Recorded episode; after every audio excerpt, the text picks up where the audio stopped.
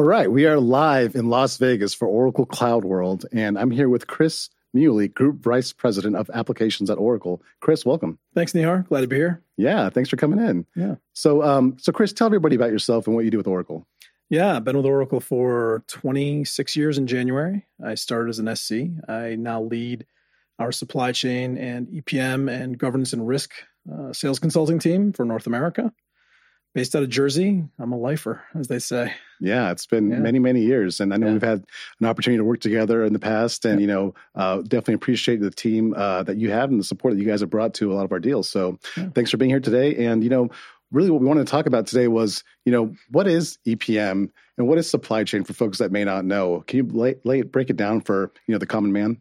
Yeah, I think fundamentally in EPM, it's about planning, consolidating, reporting financial results. It's really everything financial, generally speaking. Anywhere I tell people, anywhere money's in play, EPM is also in play, right? It's, your checkbook. How much do I have? How much am I spending?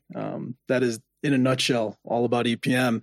Supply chain is what you make and how you produce it, how you manage demand and supply and the supply base.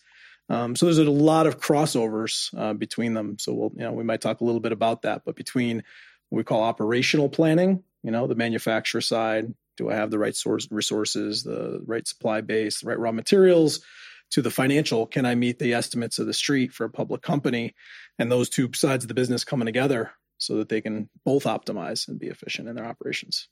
And so how did you get involved in this space?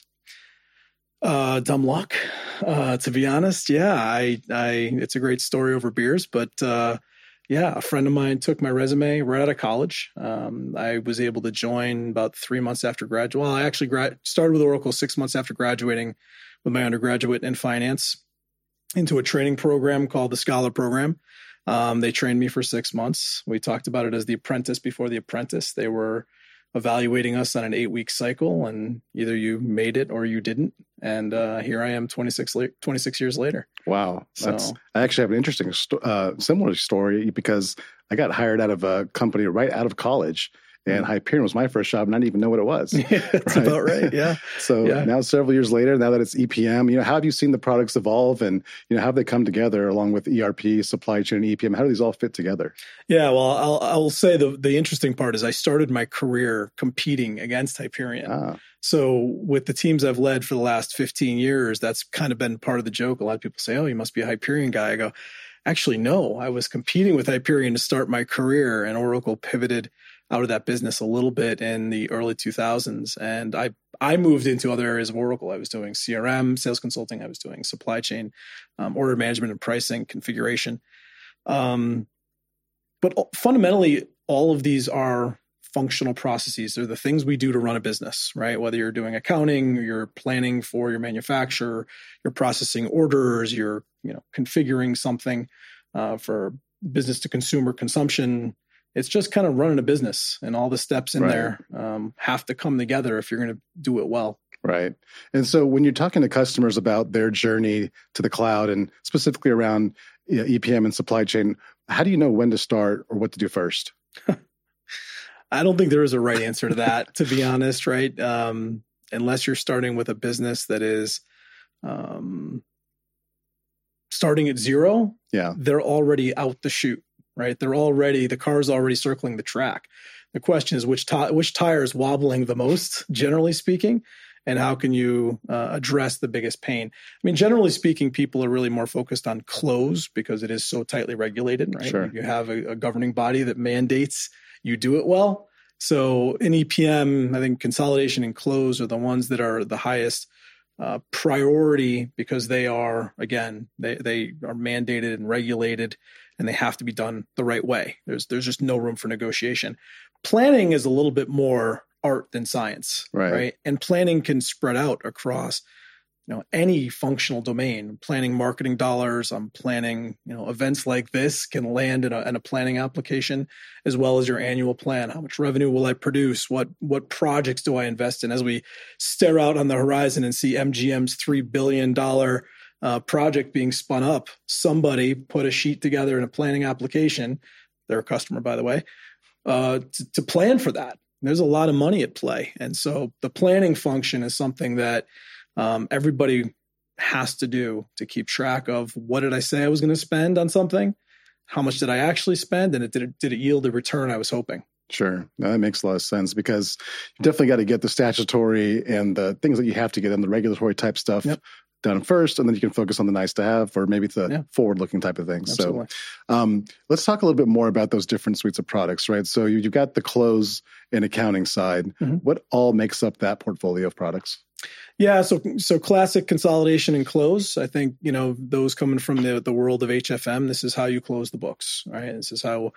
after you've closed a quarter, closed a year, how do I account for everything? How to make sure I've followed all the appropriate rules so that I can then report, which is part of it. Your XBRL tagging and your external reporting, things like narrative reporting are part of that package. How do I create the right tax provisions? So I have a tax component as part of the solution.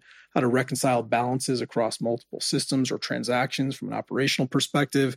So it's that entire footprint of closing, consolidate, reconcile, tax provision, and then ultimately report out. Okay. And the planning and budgeting suite of tools, what's available there?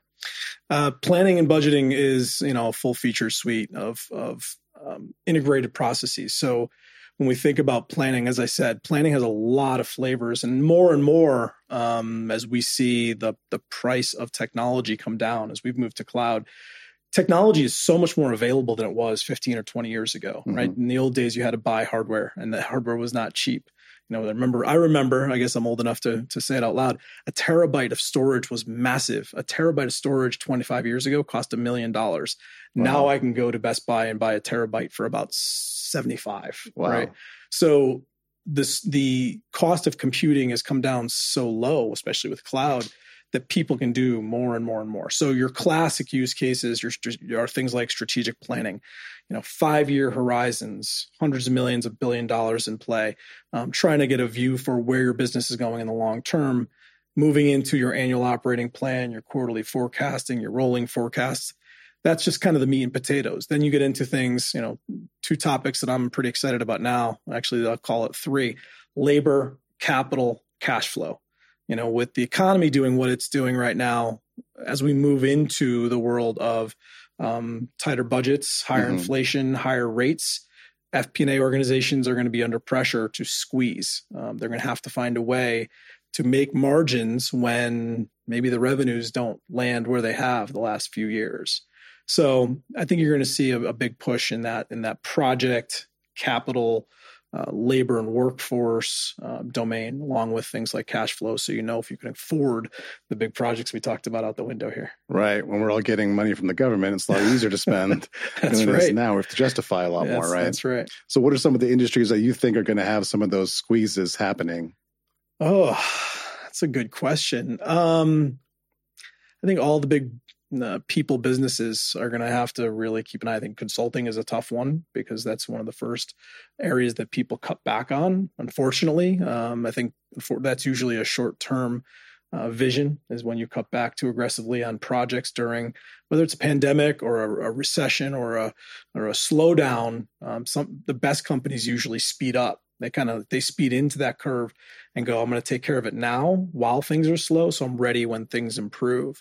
But I don't know if anyone's going to come away where they want to, right? It's slowing down, generally slows down everything. Some businesses will always persist. Healthcare is not going to go anywhere. Higher ed is probably back on the rebound. Manufacturing, they're already dealing with a lot of struggles in supply chain. Mm-hmm. The cost pressures there are going to make it really, really tough. If you're a manufacturer with low margins and your cost basis goes up on everything you produce, right, it makes it hard to run a business. So absolutely. I think manufacturing is going to have to really get creative with how they plan and more thoughtful about where they invest. I think obviously you continue to invest, but you have to be more thoughtful about it, more diligent about how you plan for those things. Yeah, I'm sure you've seen the article or have probably read something online about how 96% of CEOs and CFOs think that there's a recession coming. What's the situation at Oracle? Is that the same kind of sentiment? I think you probably could count our leadership in that. That's, every indication. Inflation rates, the Fed bumping rates, I think they're up to their third. Yep. I think I don't know if they did the last, but they're talking about another 75 basis point bump. These are some of the biggest bumps we've seen historically.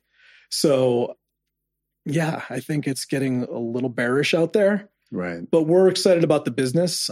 We just had a record quarter. We just came out of a record revenue quarter. Congratulations. The business, thank you. The business is really growing. And I think the one thing I've seen through 26 years in this industry is this isn't the first downturn I've seen. And we'll come out of this the one, just as we have out of the others.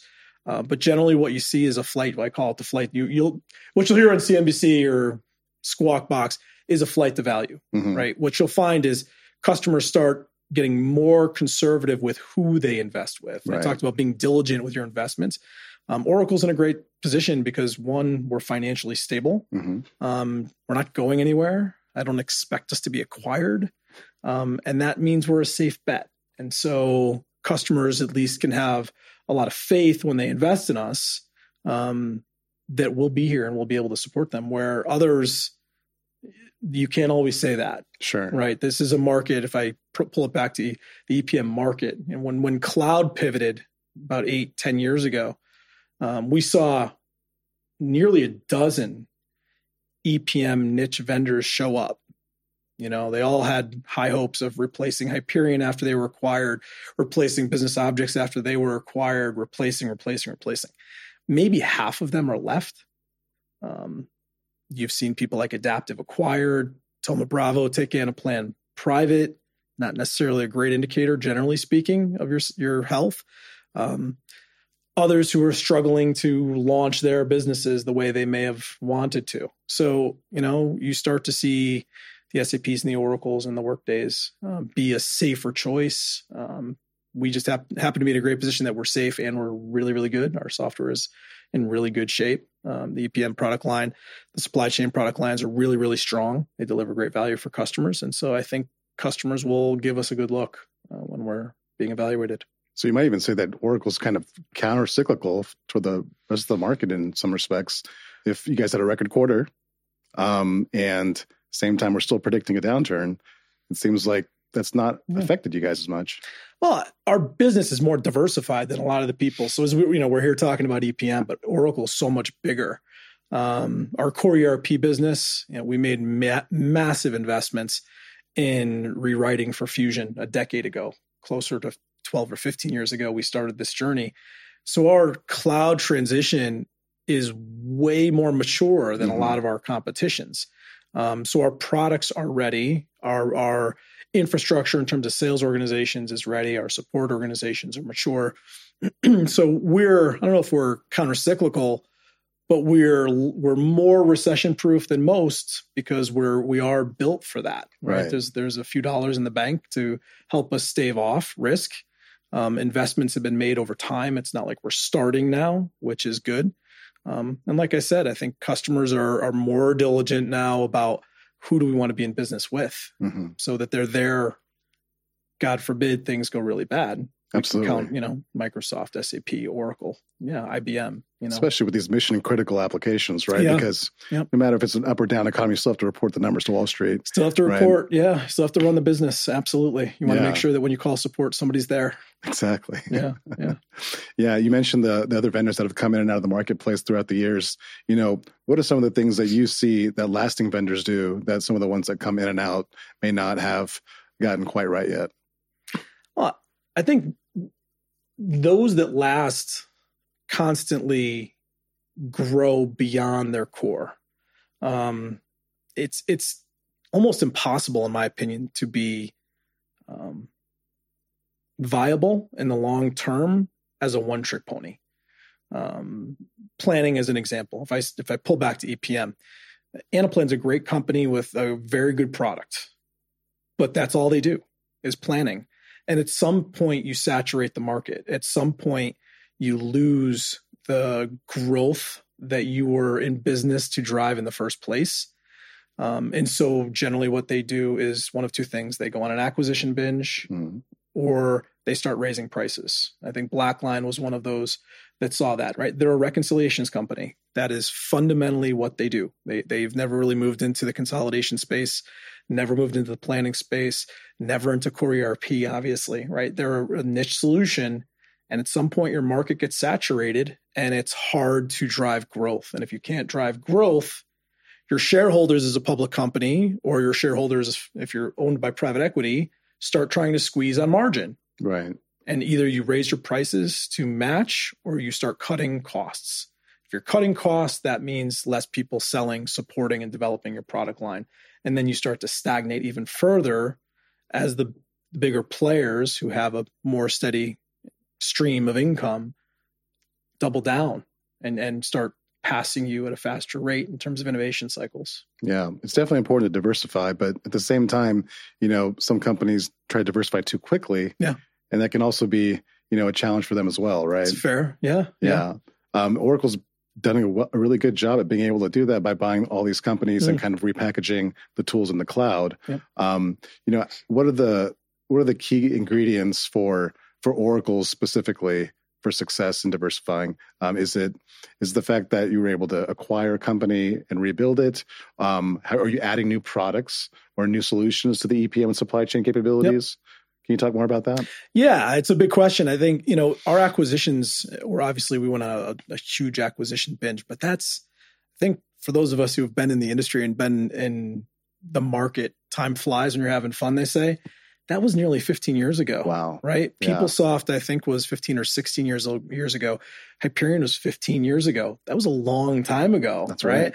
So yeah, we acquired a lot of companies and either we rationalized the footprint into, you know, a common platform, or we rebuilt it with Infusion, or rebuilt it to be more cloud ready, as we did in EPM. Right, planning moved pretty quickly. Close was re-architected for the cloud, but that's, you know, I think that set us up for the long term. And I missed the second half of your question there. No, just curious. You know, whether or not you're investing in new functionality and new products in addition to just, you know, kind of rebuilding and replatforming what you bought already. Great question. Thanks for refreshing my memory there. Yeah, there's a couple of things I'm pretty excited about. And so we're doing all of it, right? We're continue to pull people off of their on-prem footprints, and there's still a lot of that. You know, there's still a lot of hesitancy to the cloud. I think it's interesting, though. Like, we have one customer who just came to us aggressively after, unfortunately, having a data breach. The only system that wasn't breached was their Oracle Cloud systems. They were incredibly nervous about security, and the only thing that held as they had dealt with a ransomware attack was Oracle Cloud.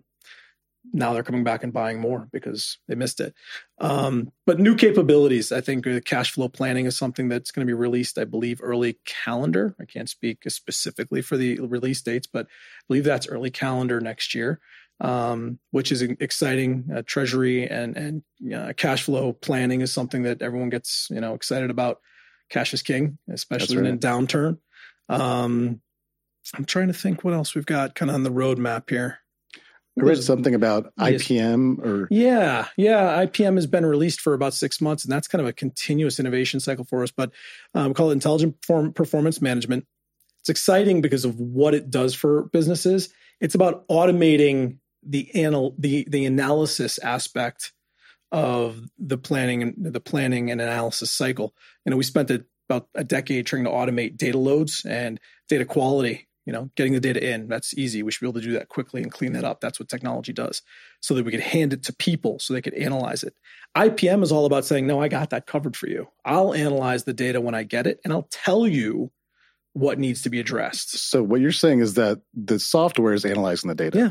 Yep. On the way in. Okay. Yeah. Using AI and ML, we're using algorithms on the way in to do things like evaluate, you know, tolerance ranges. So if there's a variance and a negative, right? My expenses are higher than I want in a certain category, as opposed to hunting and pecking and doing report after report to identify where that variance is.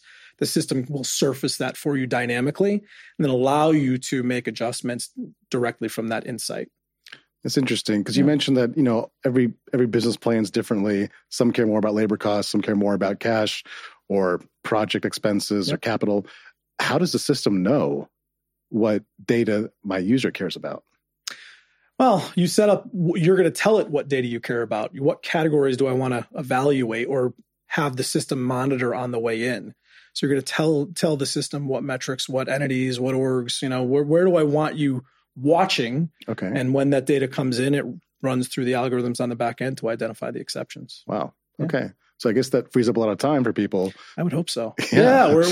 It's still so early. I think, you know, the uptake on it is there's a lot of people sampling. Mm-hmm. I look forward to more adoption and usage, but I think it's such a paradigm shift in how those cycles work. Right. It's going to take some time to realize that, you know, this is additive. This is accretive to what we do. It's not disruptive or displacing the people side. It's giving them different things they can chase. Yeah. You know? So I'm excited about that. And a lot of accounting organizations and finance organizations tend to be a little conservative when it comes to adopting things that take the control out of their hands. Yep.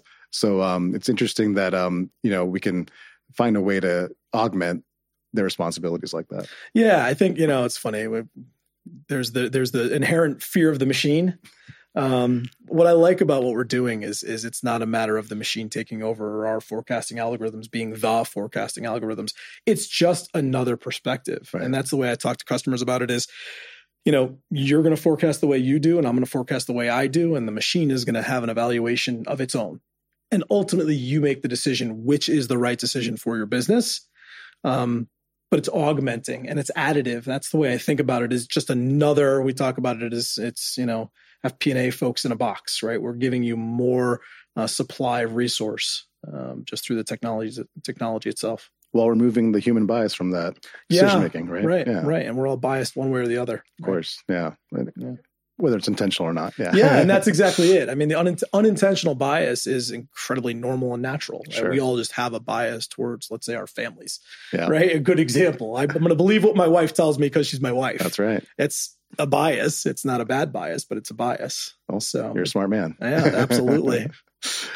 So what are some things that you're excited about when it comes to EPM, future roadmap, when it comes to new features, when it comes to the integration with supply chain? Yeah, I'm excited. I mean, with my new role this year, I'm excited about having the supply chain team and having those applications as part of the platform. I think it's going to give us a lot of opportunity to cross over. I love when we can start talking broader, more holistic messages. And we did that. We did a lot of that with our projects when I had the financials teams, you know, doing full cycle project evaluations. I have a client now who 5 years ago I pitched on a full cycle strategic plan to value realization process around projects and capital planning. And last Thursday, they called and said, we really want to do this value realization piece. I said, cool. I talked about that with you 5 years ago. Let's go do it.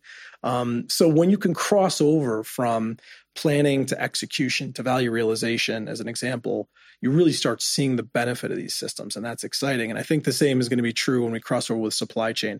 Tying supply and demand planning, pricing with financial planning more effectively and more efficiently is just going to make the cycles flow more, you know, more productively and put cash in the right position to help companies be, you know, their best. An extremely relevant topic right now with supply chain planning and the shortages that we've been seeing, you know, when you go out to the store nowadays and price of lettuce costs $5. Yeah, absolutely. Yeah. So, well, you know, one of the things at Cloud World that we've heard a lot about is, you know, the kind of integrated finance and supply chain experience. Is there a roadmap to connect finance and supply chain planning from a principles perspective? Because it seems like, you know, if we have a planning tool and we're playing different types of data elements, at some point they should be integrated because they're all going to the bottom line. Again, that's something we've seen speed up the last couple of years. So whether it was the projects team talking to Mark Seawald about how core projects and project planning and the EPM platform can be integrated more tightly, that project's underway. The governance and risk, our compliance team, our audit functionality is now working with our consolidation and close organization to tie those components more tightly together. And I've been working with the supply chain team for years, and we have some again, on the planning side, Mark Seawald working with the demand and supply planning teams to tie out and put at least a framework around, we talk about it, the starts and stops. Where does one stop and the next start? So that we can efficiently lay out, here's the architecture, because it isn't a one-size-fits-all world. There's not one tool that does everything for everybody. It doesn't exist, does not exist. So you have to put the right tool in the right hand at the right time to make the right decision. So, you know, in those three examples, you know, those are projects that are underway. Those are development teams that are already working together. So it's nice to see that kind of cross-pillar is what we used to talk about it at Oracle's cross-pillar, the ERP pillar, the supply chain pillar. We're breaking a lot of those walls down, which I'm ecstatic about. Like, I'm so excited that we're not talking about the pillars. These are just processes that business owners have. Right. If I'm a CAO or a CFO, I don't care about EPM or ERP. I care about closing my books, driving a plan. That's it. Right. And so regardless of the screen or the acronym of the platform that delivers it, I just want to run my business and I want those processes to be more seamless. So it's nice to see those barriers fall. In fact, we're starting to see them fall internally at Oracle around our industry GBUs. So Oracle, probably less talked about in our horizontal domain, but we went out and made some major acquisitions in the industries, specific applications that are relevant to industrial functions. In the financial services space, we have a financial services GBUs for things like loan origination or policy origination and anti-money laundering, right? Those are extremely industry specific. In retail, things like assortment planning and merchandise planning. Those were acquisitions that were gigantic and stood alone because they delivered very specific industry capability. As recently as 3 days ago, I had a conversation between the RGBU team and our EPM team to talk about how we can start tying core AOP and budgeting together with the merchandise financial planning and assortment planning functions in the retail world. So we're now moving more towards, you hear Larry talk about industry clouds. Right. That's where we're heading, is all of the assets, all of the applications, horizontal and vertical and technology-based, coming together to deliver everything you could possibly need in a specific industry segment. To create a real solution instead of just a product, to solve the problem, not to talk about what domain am I addressing, but I know how you run a business and I'm going to lay out the software and not have you host it. I'm going to manage all of it for you in the back end. So all you have to do is use it. Larry talked 15 years ago about computing moving more towards a utility function. I should be able to turn on, like I turn on a light, turn the switch on and have the capability I need to run my business. And that's the direction we're moving. It's going to take a long time, but it's getting closer and closer. Yeah, well, we definitely see some of those writings on the wall today. And so, I think the progress that you guys have made is fantastic, and really appreciate you coming out here today. Yeah, it's been great. I think it's a great way to end the conversation. Yeah, man. We'll see you all come together soon. Great to see you in Vegas. Yeah. Appreciate the invitation. Absolutely. Thanks for coming out.